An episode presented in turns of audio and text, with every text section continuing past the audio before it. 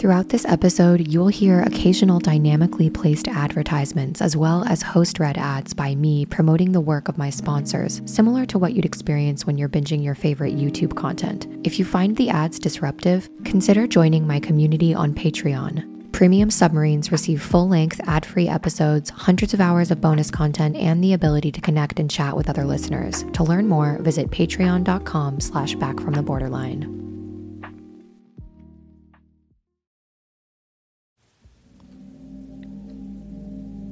Mental illness, mental disorders, these are common phrases. Looking at the psychological suffering of human beings through a medical lens has taken center stage for as long as many of us can remember.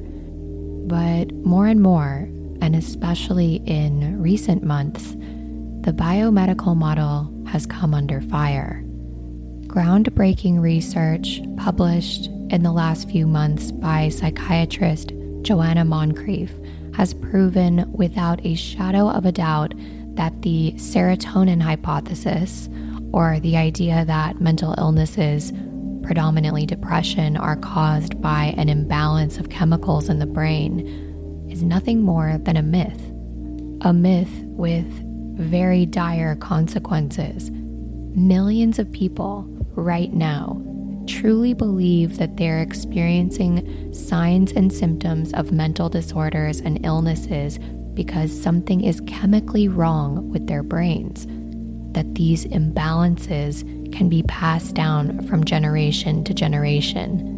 This new research by Joanna Moncrieff is rattling the entire psychiatric establishment. And when old views come crumbling down, new ones emerge and that's exactly what's happening now. This new paradigm encourages us to zoom out, to view our psychological suffering from a design perspective instead of a disorder perspective. Maybe, just maybe, there's nothing wrong with the way your brain is working. Maybe it's responding exactly as it believes it needs to in order to keep you safe to help you survive. Through this new lens, we can begin to see painful symptoms as natural responses, responses we can learn to become aware of and change, rather than constantly monitoring our own behavior for cues or signs that we're somehow broken or disordered.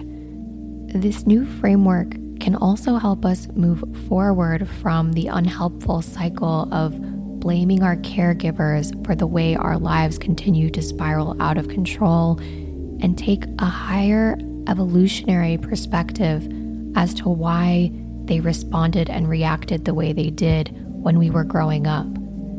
As children, our brains are incredibly sensitive.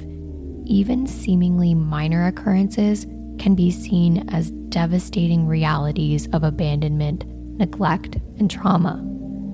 These early childhood experiences carve deeply ingrained patterns and become the framework through which we see the world and other people. But what if you could break free from this framework? You never chose it anyway. What if by becoming aware of this framework, and seeing your symptoms as an adaptation rather than a sign that you're dysfunctional, disordered, or broken. Would that change the way you viewed yourself? Would it change the hope you have for your future? This is exactly what we'll be discussing on today's episode with my guest, Justin Garson.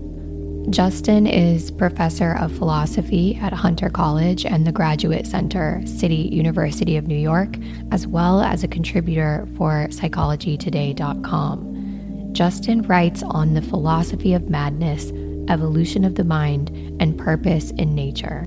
Justin has two new books, one called Madness, a philosophical exploration, and another titled The Biological Mind, a philosophical introduction. Justin and I sat down to discuss the limitations of the biomedical model and how we can move from what he calls a disorder model to a design model.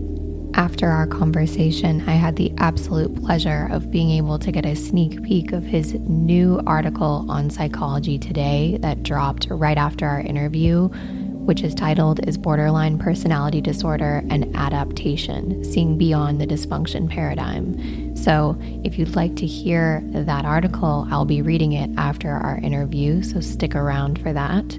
But now, let's learn about moving from the disorder model to the design model with my guest, Justin Garson. Ever catch yourself eating the same flavorless dinner three days in a row? Dreaming of something better? Well, HelloFresh is your guilt free dream come true, baby. It's me, Keke Palmer. Let's wake up those taste buds with hot, juicy pecan crusted chicken or garlic butter shrimp scampi. Mm. Hello Fresh. Stop dreaming of all the delicious possibilities and dig in at HelloFresh.com. Let's get this dinner party started. Mom deserves the best, and there's no better place to shop for Mother's Day than Whole Foods Market. They're your destination for unbeatable savings, from premium gifts to show-stopping flowers and irresistible desserts. Start by saving 33% with Prime on all body care and candles. Then get a 15-stem bunch of tulips for just $9.99 each with Prime. Round out Mom's menu with festive rosé, irresistible berry chantilly cake, and more special treats. Come celebrate Mother's Day at Whole Foods Market. I'm Sandra, and I'm just the professional your small business was looking for. But you didn't hire me because you didn't use LinkedIn jobs. LinkedIn has professionals you can't find anywhere else, including those who aren't actively looking for a new job but might be open to the perfect role, like me. In a given month, over 70% of LinkedIn users don't visit other leading job sites. So if you're not looking on LinkedIn, you'll miss out on great candidates like Sandra. Start hiring professionals like a professional. Post your free job on linkedin.com/people today. Thank you so much, Molly, for having me on your podcast. And I've actually I've really been benefiting uh, listening to these recently. I've been learning a lot. Uh, so yeah, I'm a philosophy professor at Hunter College, uh, City University of New York, and I write a lot on the philosophy of psychiatry and the history of psychiatry. And I guess, in a word, my main uh, focus is trying to come up with alternatives to the biomedical conception of mental illness. What is the simplest way that you could define the biomedical model of mental illness in layman's terms for my listeners? Yeah, that's a wonderful question. And it's a really important one. I'm so glad you asked because everybody I know seems to feel there's something wrong with a biomedical model of mental illness, but nobody is quite sure what it is. Uh, so here's the way that I define it in terms of the notion of an inner dysfunction. The idea is when we look at a mental illness, we're seeing that something about the way you're thinking, the way you're feeling, the way you're acting, uh, something inside of you isn't working the way that it's supposed to.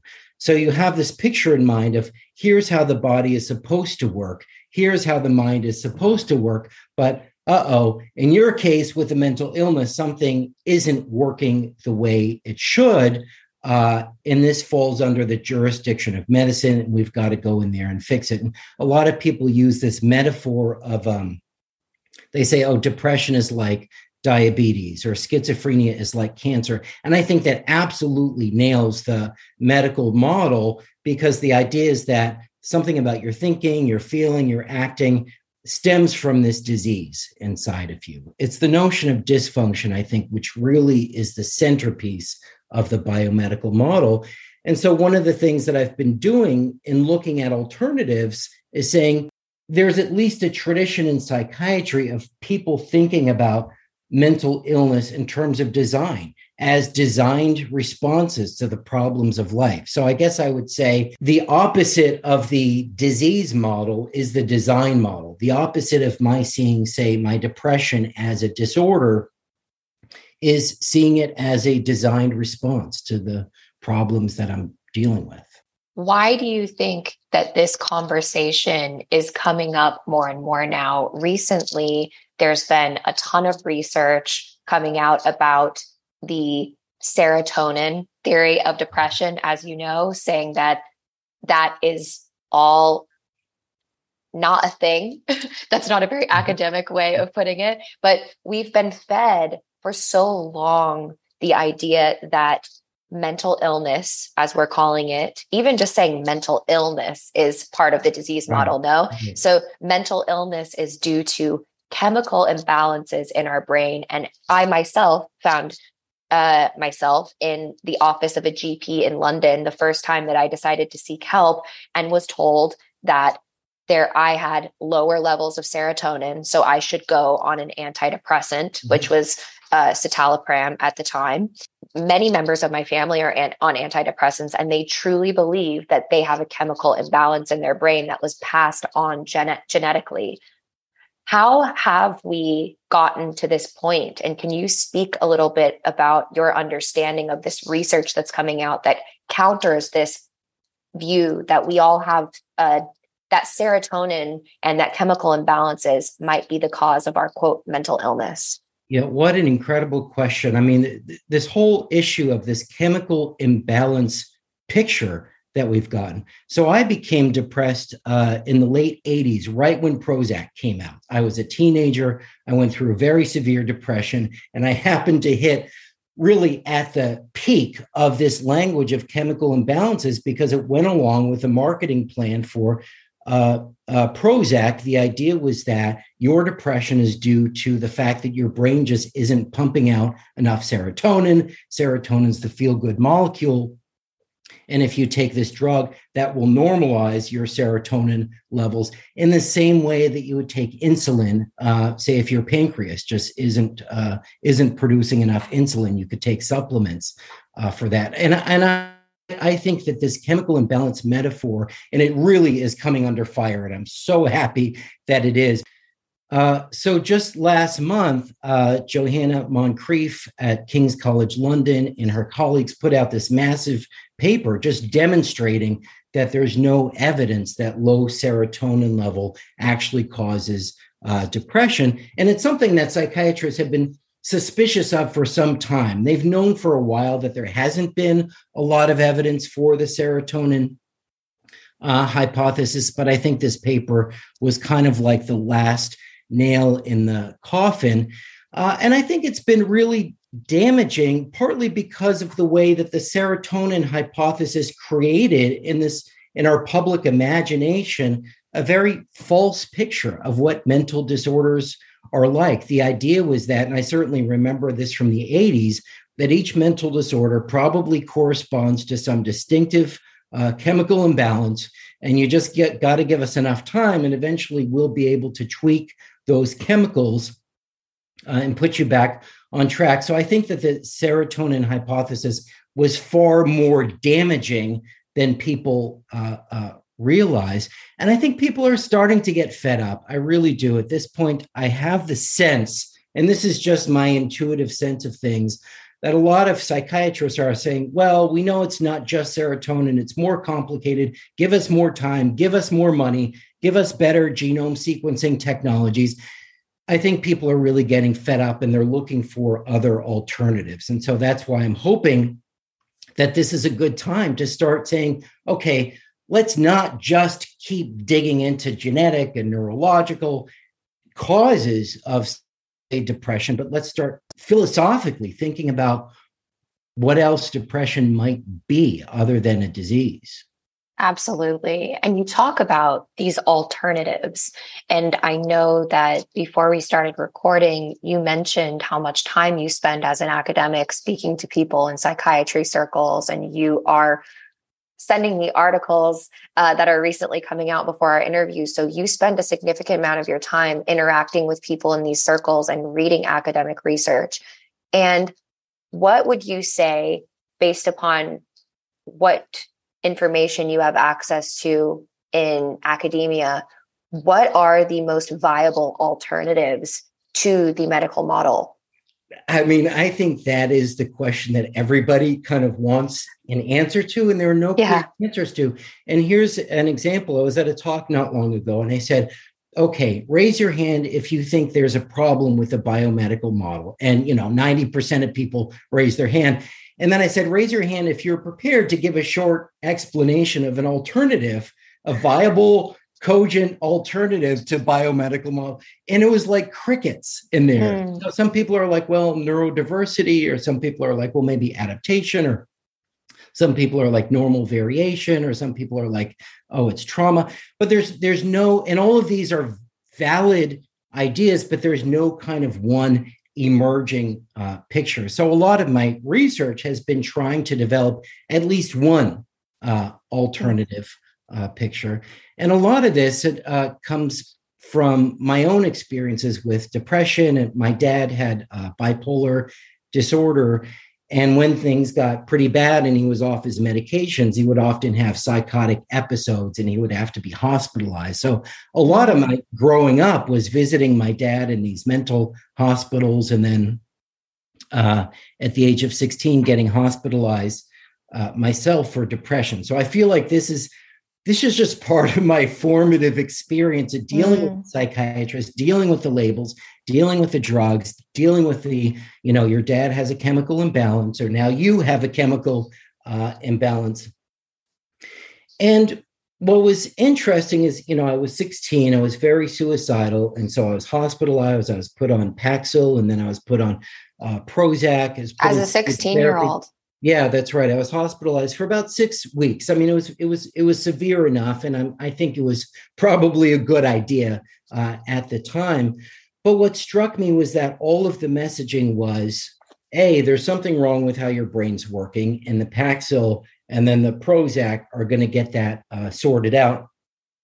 But then we went to group therapy, and the whole message of group therapy was well, you're just an irrational teenager and you don't have any perspective. You know, you get dumped by a girlfriend and you think it's the end of the world. And so, our job in group therapy is to help you see the bigger picture and not be so irrational. So, it was either one or both of these things. Your brain is broken and by the way, you're irrational and we're trying to help you. And in all that time, I never saw this other message, which I've been reading a lot about and studying a lot about, which is this idea that depression could be a designed response. It could be nature effectively designed us to get depressed in response to certain circumstances so that we could deal with those circumstances. That's a paradigm that I've been looking at, doing a lot of research on, but nobody ever said anything like that to me. And I kind of wonder what might have changed if one of these doctors said, Hey, you know, Justin, I'm not sure about this, but I've been reading some of this evolutionary research, and I've been reading about this idea that maybe depression is like nature's signal uh, that's prompting you to try to make a positive life change. And I wonder if there's something in your life that your depression might be a response to. That might have changed things for me because I might have started to think, okay, I'm having problems that perhaps some of my friends and my family members aren't having. And the depression might be one way that my brain is designed to cope with those problems. And now let me attack the problems directly rather than form this idea that okay, my brain is defective, but thank God I have these pills that are that are going to correct correct that uh, you know defect. What a profound explanation of what you went through. And what I love is this more evolutionary viewpoint that you're talking about where is this a natural response to what you're experiencing? Our parents are supposed to make us feel safe and seen and heard. And if our parents are so preoccupied with their own suffering, then how can they do the job of the parent to make you feel safe? It's only understandable that you would feel these feelings of what's the point of it all? And maybe I don't even want to be here anymore because as a child, I'm supposed to feel safe and I don't. And so I just want to press the exit button. And I feel like so many people that are slapped with a BPD diagnosis, ironically, many of them mm-hmm. are women. And I almost wonder if you would have been a girl in the 80s, if you would have been slapped with a BPD diagnosis, mm-hmm. because primarily women that present in inpatient psychiatric facilities that present with suicidal ideation immediately are labeled borderline personality disorder. It makes me wonder how you would have been treated differently if you would have been a woman presenting with the same symptomology. So they just diagnosed you purely with depression, not with any other type of disorder. No, that was it. But I mean, if you think about it, I was starting to get on drugs. I was starting to get violent. I was starting to get destructive. I was mm-hmm. starting to destroy property. I mean, there was this whole cluster of different things that I was doing to deal with uh, my situation. And I have no doubt that a slightly different uh, therapist or psychiatrist, or had I been a woman, they might have said, you know, this this violent and destructive behavior. This is this is a personality disorder. You're not just down in the dumps. You know, this is this is something other than that. I think looking at me as a guy saying, well, yeah, you're down in the dumps, and sometimes guys, you know, act out and they break stuff when they're mad. I think there's absolutely a gender disparity uh, taking place here that you're describing. When did you know that you were depressed. How did that manifest for you? When did you start feeling depressed? That's a great question and it's and it touches upon these issues that you talk about of trauma and I know now there's this kind of push to make every to see everything in terms of trauma but I think that the kinds of experiences that a child's brain can interpret as traumatic are very general experiences. They don't always have to be extreme abuse or extreme uh, neglect. So one thing about me is that I was put in a my dad uh, because he was having psychotic episodes when I was very young, like one years old. He started having issues, and that led to a divorce. And so he wasn't around. Then I was with my mom, and then she started having to work to just you know cover cover bills uh, as you would. And so I got dumped into this uh, daycare. And I think for me, given everything that I had been through, getting stuck in this daycare when I was three years old was, and I hate to use the word traumatic because I don't want to denigrate or belittle other people's experiences of severe neglect or severe abuse. But I think the child's brain, and partly for evolutionary reasons, we interpret some of these things as abandonment. And I feel that that was part of this formative experience that kind of helped to solidify certain personality traits or dispositions that I have. For example, I'm intensely sensitive to rejection. You know, I'm always on the lookout for rejection. And if I feel like somebody's even hinting at rejection, I just immediately, I'm like the battle armor comes out and I'm like, I'm out of here. And I and I do think that part of that has to do with the way that my personality uh, was shaped. But this is funny. Uh, it's kind of, I mean, it's not funny, but it, it is kind of funny. There was a psychiatrist in my daycare when I was about four years old, and he saw this one kid sitting in the corner crying a lot. And he talked to some of the, you know, the people there at the daycare, and they said, Yeah, this is pretty much what Justin does. He kind of sits by himself, he cries a lot. And somehow that was brought to the attention of my mom. And so my mom reached out to a psychiatrist uh, to get me some help. So I started seeing a psychiatrist when I was five years old. So I think that I've always grown up under under the mental health system and I've always grown up with this with this you know if I do something weird or I break down or I get really angry it's like okay I wonder if you know, if that's part of Justin's, if that's a mental illness or that's part of his depression acting up. So I think I've always lived under the shadow of this kind of psychiatric um, dysfunction type, you know, interpretation of my of my mind. But yeah, I, I, I do think that some of the let me just say that some of the and i like how you say it it's not so much when you talk about bpd it's not so much about an identity as much as just identifying certain traits that are associated with that label. What I can say is that certain traits, certain personality traits, I think were formed at uh, during those early years, and I think perhaps you know as a teenager, uh, trying to fit in, just trying to make sense of my social world and fit into a, social network. You know, maybe that triggered some of those same uh, fears about exclusion, ostracism, mm. abandonment. But it's hard to say. But what I really like about this idea of, say, depression as a designed response to the problems of uh, to the problems of life is that in either case, it's not necessarily that my brain was dysfunctional or it wasn't working. the way it was supposed to. No, in fact, my brain was working exactly the way that it's supposed to. When you're putting that kind of, when you feel rightly or wrongly uh, that you were abandoned, or when you feel rightly or wrongly that you're being ostracized or excluded, uh, our brains are designed to respond to that in a lot of different ways, either through aggression, sometimes through self harm, sometimes through acting out, sometimes through violence, sometimes through further isolating myself. I mean, there are a lot of designed mechanisms that the brain is kind of supposed to use when we're in that situation. And I think if there's one message that I, I'd like to communicate to people in my situation is, you know, please get the help that you need. If you need to be on antidepressants for a while, that's great. If you need therapy for a while, that's great. But don't immediately accept this dysfunction label. Don't immediately accept this paradigm where, well, there's something wrong with your brain. No, in fact, it could very well be that everything in your brain is working exactly the way that it's supposed to. And when you have that idea in mind, the enemy isn't my brain. The enemy isn't my chemical imbalances or whatever. The enemy is okay, what are the experiences that are leading me to feel this way? And how can I tackle those experiences directly? So I think yes. the harmfulness of these kind of, you know, chemical imbalances that it really it points the finger at the wrong kind of thing. It points the finger at something inside of you rather than the situation that you're trying to cope with. Absolutely.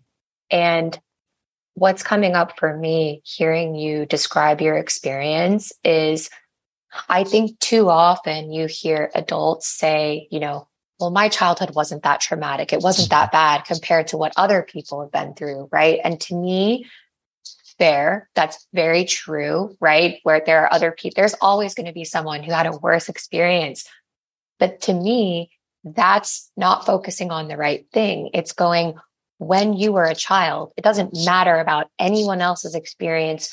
Your developing brain perceived what hmm. happened to you as a threat to your survival. So, as adults, it's not this comparison game of who had a worse experience. It's going, how can I look as an adult and say, I'm safe now, I have agency now, but what happened to me as a child that maybe would have deepened these pathways in my brain that are convincing me that I can't survive? And how can I start reaffirming to myself that I'm safe now?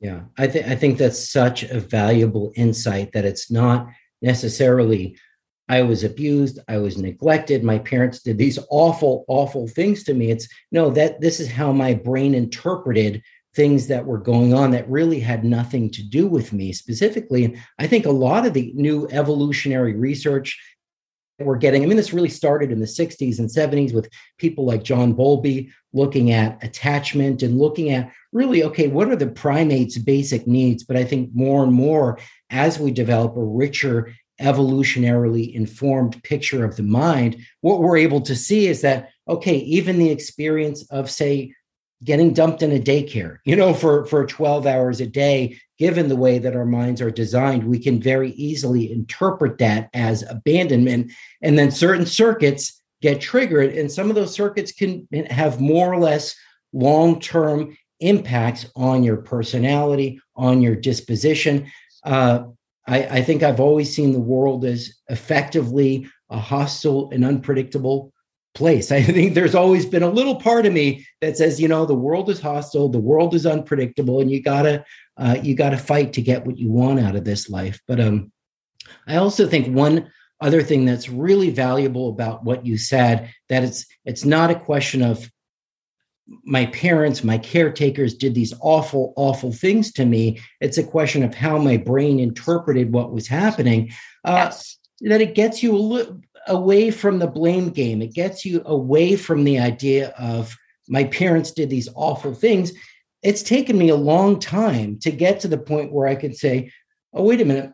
My dad wasn't abandoning me. He just, because of his schizophrenia, well, back then it was labeled as paranoid schizophrenia and then it became bipolar disorder. But because of his uh, illness, he simply couldn't be with me. And then My mom, oh, she wasn't abandoning me. She had to work full time in order to pay rent. That took me a long time to kind of wrap my head around that fact. It does have to do with how we interpret what happened to us, for sure. It does. And it's understanding that now you can view from this like high level, wise mind picture that now you have a completely different perspective as an adult.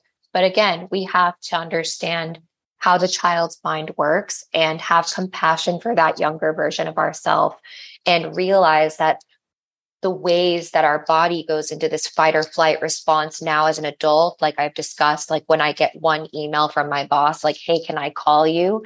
It's like immediately i am jobless and on the street right? look for a new job when you get yeah. that email. Yeah but that, that just goes to show or if you get a text from your a, a teenage girl that's 19 and she gets a text from her boyfriend like hey can we talk? It's like immediately i'm broken up with right? Yeah. these fight or flight responses instead of going like oh what's wrong with me? I'm so stupid. It's instead if you go okay whoa i'm going into fight or flight mode right now a very primitive part of my brain is con- trying to convince me that i'm not safe but can i like in dbt check the facts? Am i safe? If mm-hmm. i get fired right now I can probably find a new job. Yeah. There are ways that I can, you know, survive, but it's all about, as I described to my listeners over and over, Justin, the mantra that I try to uh, drive into my own mind and theirs is if we can find a way to put some space between our feelings and our reactions, mm-hmm. that space is where we have the power. Yeah, absolutely. I love that. I'm gonna I'm gonna write that down right, now on a notepad yeah. so I don't forget it. I like that. And let me just give you one more mantra. This is the one that I've been thinking about a lot too, and that I often have to come back to when I see myself reacting in these apparently irrational ways to just the the smallest hint of of uh, say rejection mm. uh, is the kinds of thoughts that I'm having are part of this designed response of my brain. It's not a disorder, it's not a disease. My brain is acting exactly the way that it's supposed to, given what I've been through. And that helps me to, to say, okay, there's nothing wrong with me. My brain is working the way that it's supposed to. Yes. The problem is that the kinds of coping mechanisms that made a lot of sense when I was a kid or they made a lot of sense when I was 15 years old don't necessarily make a whole lot of sense when I'm 49 and I'm trying to, you know, talk to my boss, uh, you know, about a promotion. Those uh, their, their design responses, nothing's wrong with my brain, but um, they're not that useful to me anymore. And so let me exactly. Just, and there's a difference between surviving and thriving now, right? Because our brains are wired for ancient primal survival, adapting and reacting to genuine threats like a predator. Our brains are not wired for the corporate world. And before, relationships were just about procreating. And you know what I mean? It was all very simple. And that's how we need to remember that our brains are wired. And so we're still adapting. And that's what I try to remind myself too is this spiritual aspect of myself is the thing that is looking down and watching this primal body of mine reacting to all these things and that's why i have to work to create that space because we're never going to beat out our biology right mm-hmm. we're we're going to mm-hmm. keep on having these fight or flight reactions they're there to keep us alive but what we can do to hack our evolution is to just mm-hmm. go okay can i create space between those feelings and reactions Mom deserves the best, and there's no better place to shop for Mother's Day than Whole Foods Market. They're your destination for unbeatable savings, from premium gifts to show-stopping flowers and irresistible desserts. Start by saving 33% with Prime on all body care and candles. Then get a 15-stem bunch of tulips for just $9.99 each with Prime. Round out Mom's menu with festive rosé, irresistible berry chantilly cake, and more special treats. Come celebrate Mother's Day at Whole Foods Market. I'm Sandra, and I'm just the professional your small business was looking for. But you didn't hire me because you didn't use LinkedIn jobs. LinkedIn has professionals you can't find anywhere else, including those who aren't actively looking for a new job but might be open to the perfect role, like me.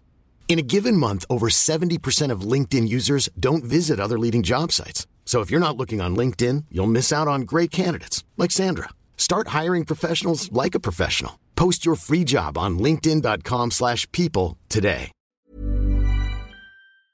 Absolutely. I love that. And I love how you put you put the picture into this broader evolutionary narrative, not just okay, bad things happened to me when I was a kid and I developed some coping mechanisms. And oops, sometimes those coping mechanisms get triggered by stuff that don't need to be triggering them.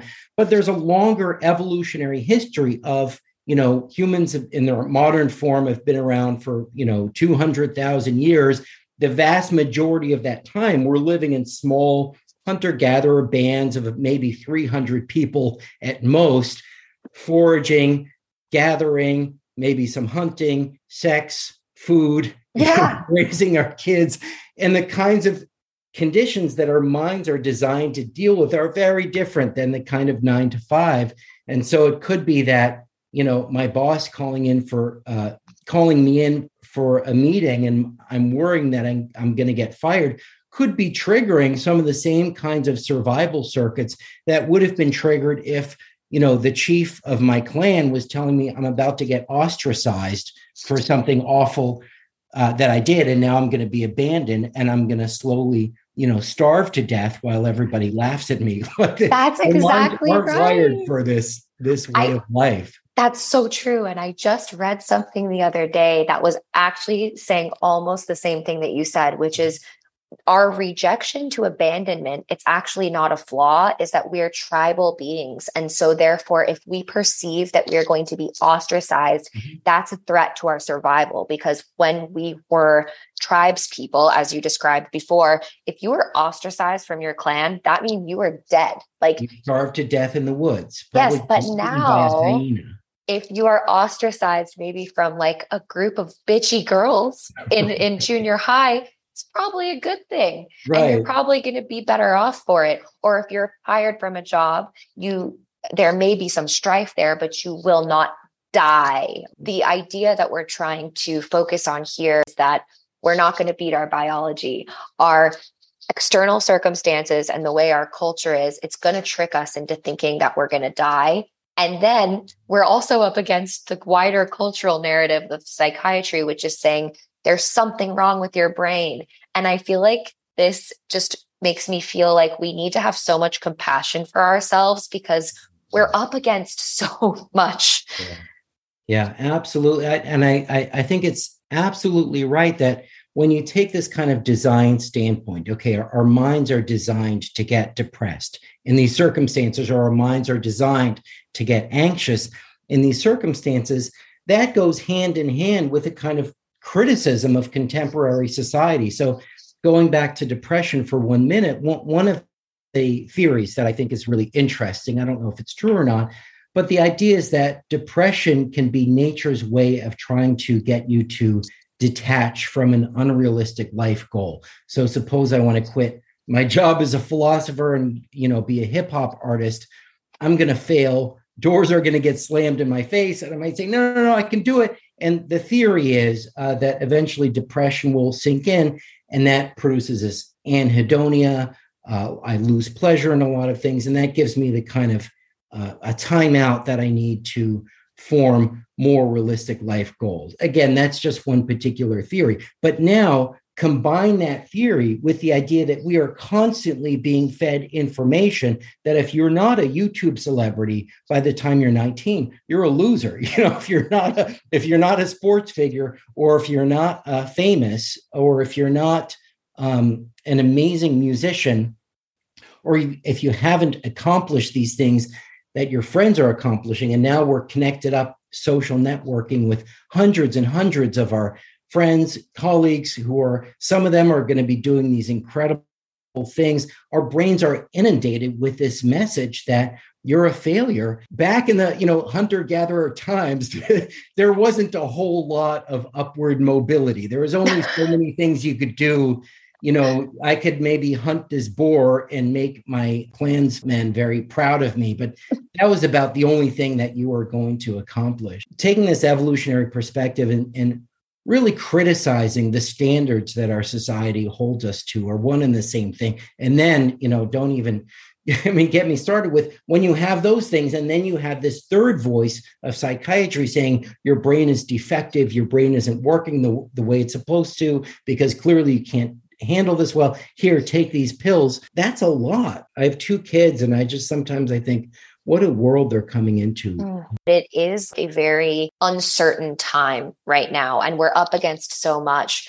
But I do take this hopeful, and maybe I'm just a perpetual optimist. It's like you mentioned at the beginning of our interview today, where people are getting fed up if this medical model of mental illness was working, we would not see an increasing number every time the DSM releases of more and more disorder labels. We would not be seeing an explosion of people that are suicidal, and it would be getting better and not worse. And I feel like there's always this breaking point moment where people start going, enough is enough, as you said, and we want something different. And I feel like we're there. I want my podcast to age well. And I'm so optimistic that in 15, hopefully sooner, but like 15 to 20 years, people can listen back on these and say, like, these people were really on to something. I myself have been on antidepressants before. And here's the thing I felt better like for a time. And it, and I think when I was suicidal, whatever happened, whether it was placebo effect, whether it was whatever it was, they helped me. And so I can never discount um, anyone wanting to go on antidepressants. But what I do think needs to be happening more is that psychiatrists need to be giving people all of the options. Say, you can take this medication, but if you do, we'll have to keep increasing your dosage, maybe, or changing medications. They need to be open about withdrawal and what that looks like because psychiatric withdrawal is very rough. Right. Um, and then when we're potentially going to be given a personality disorder label, I wish that psychiatrists could be open with people about what that might mean, having that on their medical records, encouraging them to get a second opinion because it's a serious thing. I want people to be better informed and I want people to seek second opinions and I want people to start thinking for themselves more. That's mm-hmm. my goal with this mm-hmm. podcast. That's wonderful. And I'm glad to hear you say that, you know, that makes me feel better when you say, I do think that we're at this breaking point where people are just getting fed up with the medical model. They're getting fed up with the diagnoses. They're getting fed up with the dysfunction label, because that's my sense that people are getting fed up with it. But that makes me feel very hopeful because hopefully our work can have some impact if we're hitting at the right time uh, about the antidepressants, I think it's an important point, and I maybe should have mentioned it earlier that a lot of people, when they read this study about Joanna Moncrieff's, uh, you know, when she effectively debunked uh, the serotonin hypothesis once and for all, a, a lot of people formed the idea that uh, the take home message was that antidepressants don't work. And as you point out, that's not necessarily the take home uh, message. The claim wasn't that antidepressants don't work, but that we don't really know why they work. We thought they worked because they fixed your brain was dysfunctional, it wasn't producing enough serotonin. Turns out that doesn't uh, seem to be true.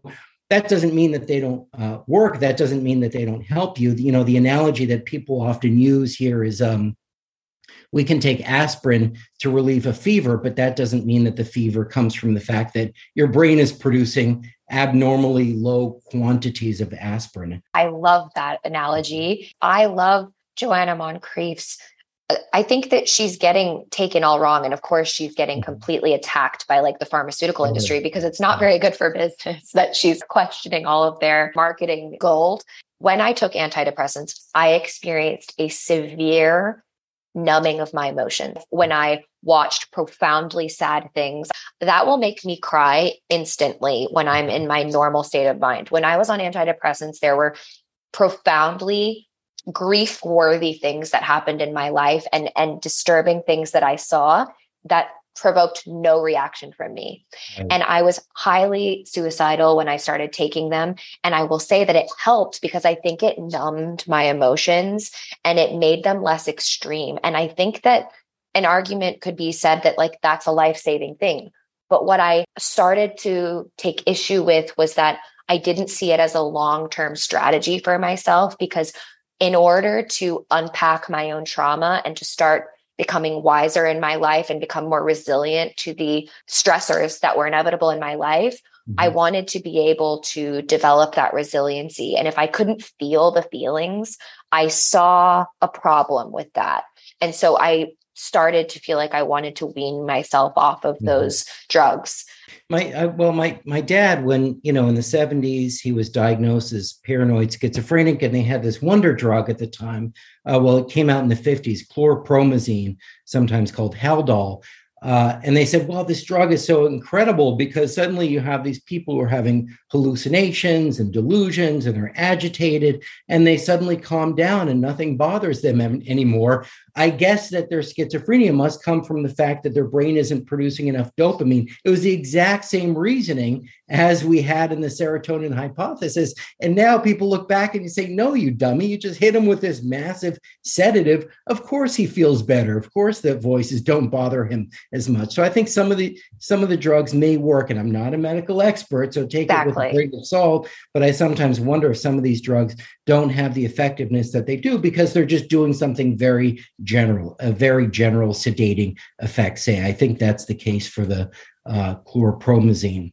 I think that these medications, if it works for you, great. But some mm-hmm. people it doesn't work for. Same thing with these diagnostic labels the benefits that I've found from the BPD label is that it helped me find community. I wouldn't have this podcast without the mm-hmm. BPD label. The problem is if we stop asking the hard questions and if we stop digging deeper, we can't move forward. It is against my nature to stop asking questions. We need to push for better information and ask the hard questions. Mm-hmm, mm-hmm. And I think part of that too, uh, among those hard questions and among those kind of paradigm changes, is looking at the history of these labels, looking at the history of these drugs, looking at the history of these paradigms. When exactly did psychiatrists get enamored uh, by this biomedical view? Well, I mean, there's a lot to be said historically, but part of the impetus came from the 1970s. There was a lot of criticism. There was a lot of anti psychiatry. There are films like One Flew Over the Cuckoo's Nest, kind of mm-hmm. making fun of psychiatrists. And there's this the effectiveness of some of these drugs, say for schizophrenia. There was a sense that if we take on this biomedical identity, then we're going to have the credibility uh, that we deserve. These are all very historically contingent things that happened that led people to this biomedical paradigm. It's not as if it's been there forever. And we were talking about these labels like BPD mm. or paranoid schizophrenia. These labels seem to change every 10 years, every 20 years. And I, I think there's a real kind of liberating value in looking closely at the history of these paradigms, looking closely at the history of these labels, because it helps just to get some distance from them. It's a cultural invention, and we need to know a little bit about the cultural background. I've quoted this phrase. It's from a Polish philosopher, and I don't know who said it, but he says, you know, the map is not the territory. Mm-hmm. And that's what I always come back to for my listeners is I have found so I felt seen and heard. And at the end of the day, psychologically, what do we all want? We want to feel seen. And when people read about BPD, they feel seen. They feel like, okay, this is me. And there's nothing wrong with that. But it's a map, it's not the territory. You have to go out and find out what that means in the scheme of your own life and not be overly identified with the map mm-hmm. because you have to go out and actually explore the territory. Perfect, perfect analogy. These are labels, these are pointers. Yes. These are labels pointing to a very complex reality and everybody kind of has to figure out for themselves how to how to make sense of these labels and how to associate with these labels. Justin, thank you so much for being on the podcast. How would you like to leave my listeners? Thank you so much. Well, one thing, a few months ago, I began contributing regularly to psychologytoday.com. What I use these contributions to do is to provide examples of ways in which the biomedical paradigm is changing and giving way to this more kind of purposive or design centered paradigm. So that's one way that people could follow me. You could look at what I've been writing on psychology today, check out my website, justingarson.com, uh, and you can contact me through that. But that's the main thing I'm I'm doing now is writing these pieces, trying to give people very specific, concrete examples of what I mean when I talk about shifting from a dysfunction center to a design centered framework. Thank you so much what you're doing, Justin, because it's driving the conversation forward and it's helping everyone, including myself and all my listeners, by your contributions. So thank you. Yeah, thank you, Molly. I appreciate it. So after I wrapped my conversation with Justin, we continued to correspond by email, and he sent me a draft for an article he was writing for Psychology Today about BPD. And I had an opportunity to check the draft out before it was published and offer Justin some of my insights after reading it, which was such a pleasure and exciting thing. I wanted to take an opportunity to read the final version of the article for you because it solidifies so much of what we've just shared in our conversation. I'm reading just a portion of the article because the first part of it just describes BPD in general, and I think the majority of my listeners are familiar to that. So I'll skip straight to the part that really goes along with what we've been discussing today. So, Justin's article is titled Is Borderline Personality Disorder an Adaptation? Seeing Beyond the Dysfunction Paradigm. And it's posted on Psychology Today on August 22nd, 2022. If you want to read the full article, I'll post a link to that in my show notes. So, Justin writes in the article Mainstream research often presents BPD as the result of a brain dysfunction. One leading idea is that it's caused by a frontal lobe deficit, which impacts ordinary impulse control. A very different picture has begun to emerge from the scientific literature, however. What if BPD is an adaptation, not a dysfunction? What if it's a designed response to the problems of life, not a disease? The main proponent of the idea that some BPD traits may reflect an adaptation is Martin Brune, professor of psychiatry at Ruhr University Bochum and a psychiatrist at LWL University Hospital. Side note from you, I may have just butchered the name of that university as well as the name of this professor, so I apologize. Brune has written on evolutionary psychiatry, which holds that we need to think about mental health and illness in terms of the big picture of the evolution of life on Earth. Evolutionary psychologists often see adaptation in what would otherwise strike us as pathology, such as with depression. Brune's account of BPD is based on the idea originally set out by psychologist John Bowlby that early in life, children develop an internal working model of the world. This is a picture that tells them what the world is like and how to survive and thrive in it. To some, the world is essentially a friendly and resource plentiful place. Interpersonal relationships are durable, and they can expect their material and emotional needs to be met long into the future. Bowlby thinks that children with stable attachments are likely to develop such a model and view of the world. To others, the world is a hostile, unpredictable place. Attachments are inherently fleeting and fragile, and there's no guarantee that resources, either material or emotional, will be available in the near future.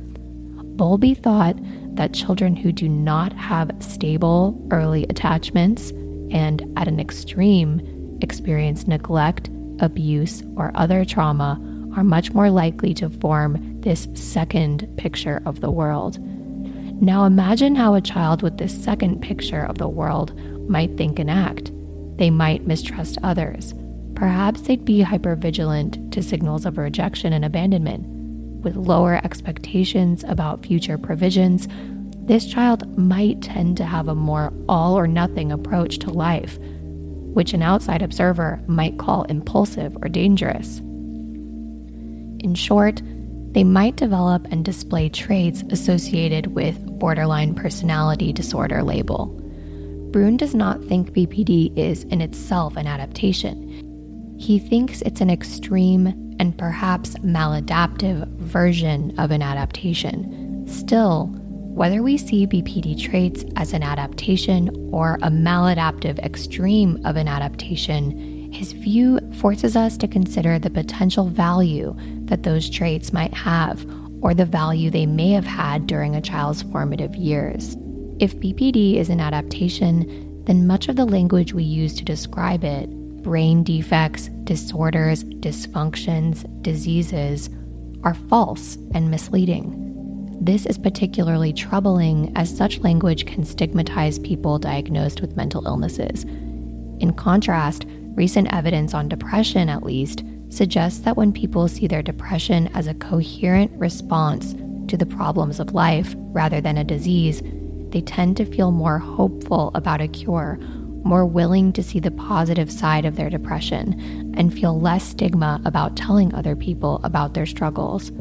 Can the same be true of BPD? If so, that would inject a level of urgency into changing how we think and talk about it. I'm really excited to see that Justin is moving this conversation forward and posting on such prominent places like psychologytoday.com that will allow this new conversation to be presented to the thousands of people that may be exposed to this article. And that's exactly what we want to do is move the conversation forward. And after I wrapped my conversation with Justin, I was reading one of my books that was set in the Middle Ages. For those of you who don't know, I am a huge nerd about the medieval times, specifically medieval England. In the Middle Ages, there was something called humorism or humoral theory, and it was a system of medicine that was adopted by ancient Greek and Roman physicians and philosophers, but it also carried into the Middle Ages in England. And people bought into this theory all the way up until the 1850s when germ theory came about, which was able to effectively show that diseases previously thought to be due to imbalances of the humors were actually caused by microbes or germs. So, in the Middle Ages, the word humor was actually not humorous, like a funny joke.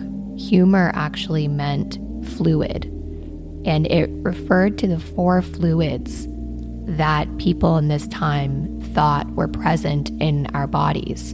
And these different humors, four of them were blood, yellow bile, black bile, and phlegm. And in an ideal situation, each of the humors were properly balanced. So, people in the Middle Ages who believed in this theory of the four humors thought that we were in good health when our blood, yellow bile, black bile, and phlegm were in balance.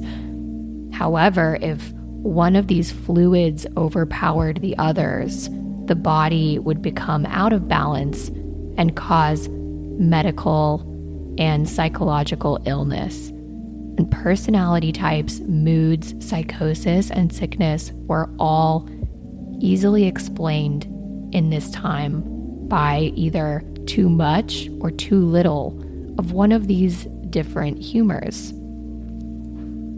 Early philosophers and scientists actually believed that the four elements comprised everything in the universe, including human beings these four elements being fire, air, earth, and water. And they strongly believed that these were also associated with our physical states, such as whether we were hot or cold or dry or moist. Hippocrates, an ancient Greek philosopher, he taught that an imbalance of the humors was the cause of illness. There is a quote by him that says, When all of these elements, the humors, are truly balanced and mingled, he feels the most perfect health. Illness occurs when one of these qualities is in excess, or is lessened in amount, or is entirely thrown out of the body. Because when one of these elements is isolated so that it has no balance by one of the others, the particular part of the body where it is supposed to make balance naturally becomes diseased. A common medical treatment to balance the humors when someone was ill was to be bled, to be cut on their arm to let out excess blood, which was known to balance the humors, or perhaps have leeches placed on their body to remove excesses of humors. They truly believed that these different fluids in our bodies were literally causing us to be mentally or physically ill, which is why a patient might be bled. It would release the excessive humor that was causing this imbalance within them. Humor is from the Latin humor, meaning surprisingly moisture. That's why the word was applied to the body's fluids. These four fluids and the four humors being blood, phlegm, yellow bile, which was also called choler, and black bile called melancholy.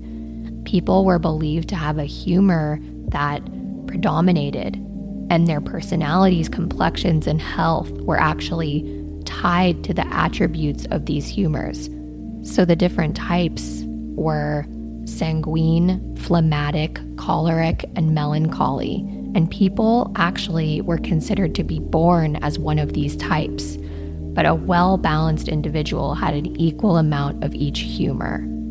And you might be thinking, one, why the hell are you talking about this, Molly? And two, this is crazy. Thank God we've moved forward in our thinking from the dark Middle Ages. However, after my conversation with Justin and then sitting there with my coffee reading this book that was talking about a girl who was getting bled and had leeches put on her to help her with her melancholy humors, to help balance her humors, I thought, have we really come that far since the Middle Ages in our understanding of the human personality and our psychology? Thank goodness, in around the 1850s, scientists came up with germ theory, and then modern medicine made huge leaps and bounds, right? With the advent of antibiotics, people could actually live when they were dying from simple things like strep throat or a simple infection that can be cured with antibiotics. However, we haven't come much further when it comes to understanding our minds. We've swapped the imbalance of the different humors, these fluids in our bodies, for the chemical imbalance theory that we don't have enough serotonin in our brain that we have some broken imbalance within our minds that is giving us this disorder. Very, very similar ways of thinking. And the four humors and that way of looking at people wasn't very helpful back then. And we're also finding that this new model, this new imbalance model, is not so helpful for us now. One thing we do know is that our bodies are wired for survival and that our young brains are constantly trying to survive. And the human mind is incredibly powerful. We develop our ways of being, our ways of seeing other people and the world that we're in based upon the neural pathways we developed and our response to our upbringing. What we have learned through the lens of neuroplasticity is that we can change our responses. We can change the way we view the world and other people. We can change our beliefs that have been deeply ingrained. But first, we have to see them for what they are, see our symptoms for what they are, which is a way that we've learned to respond, probably developed very, very early on in our childhood, maybe before we can even remember, it's an amazing adaptation. The smallest things, as a child, we perceive as threats to our survival.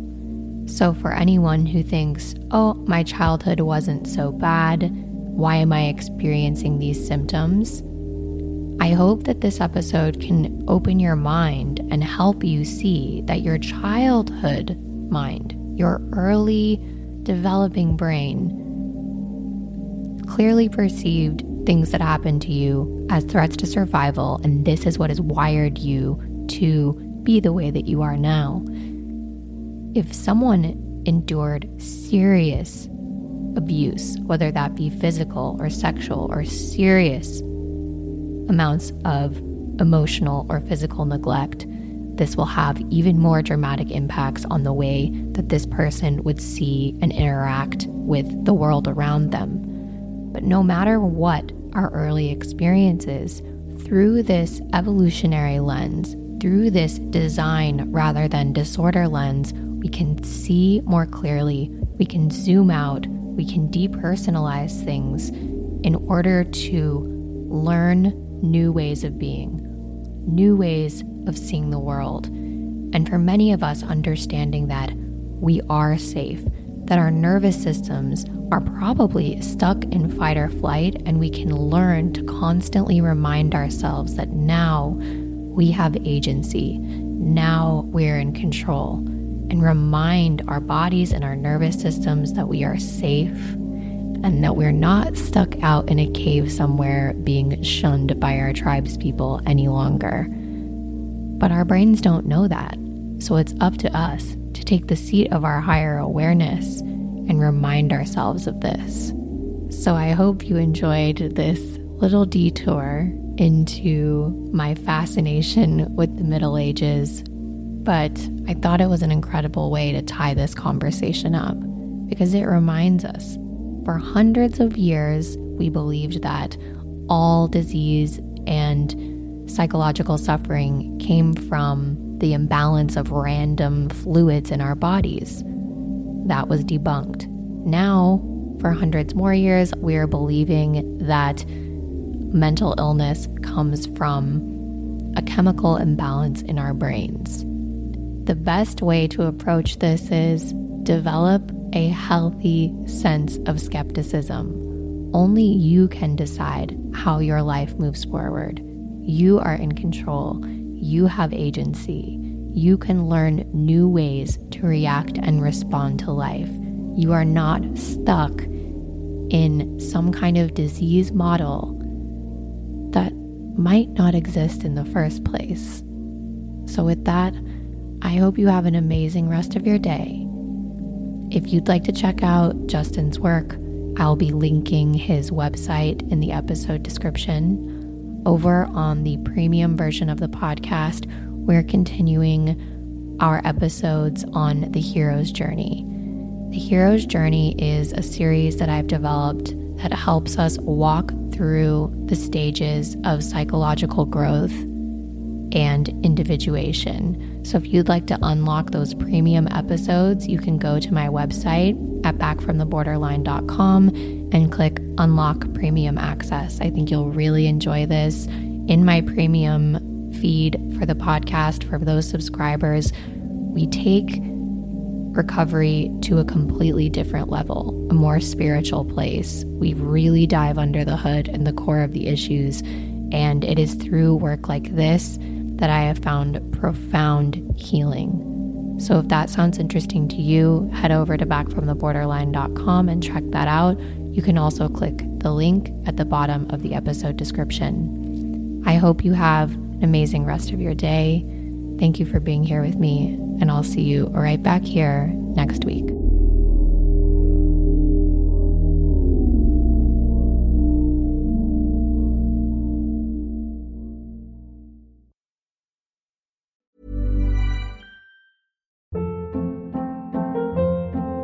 Hold up. What was that? Boring. No flavor. That was as bad as those leftovers you ate all week. Keke Palmer here, and it's time to say hello to something fresh and guilt-free. Hello Fresh. Jazz up dinner with pecan-crusted chicken or garlic butter shrimp scampi. Now that's music to my mouth. Hello Fresh. Let's get this dinner party started. Discover all the delicious possibilities at hellofresh.com. Mom deserves the best, and there's no better place to shop for Mother's Day than Whole Foods Market. They're your destination for unbeatable savings, from premium gifts to show-stopping flowers and irresistible desserts. Start by saving 33% with Prime on all body care and candles. Then get a 15-stem bunch of tulips for just $9.99 each with Prime. Round out Mom's menu with festive rosé, irresistible berry chantilly cake, and more special treats. Come celebrate Mother's Day at Whole Foods Market. Even when we're on a budget, we still deserve nice things. Quince is a place to scoop up stunning high end goods for 50 to 80% less than similar brands. They have buttery soft cashmere sweaters starting at $50, luxurious Italian leather bags, and so much more. Plus, Quince only works with factories that use safe, ethical, and responsible manufacturing. Get the high-end goods you'll love without the high price tag with Quince. Go to quince.com/style for free shipping and 365-day returns. Thanks for tuning in to this episode of Back from the Borderline. If you'd like to receive my monthly written recovery musings via Substack directly to your inbox, send me a voicemail, join the Patreon community, or check out my Amazon book list recommendations. Visit backfromtheborderline.com and click to access my link tree.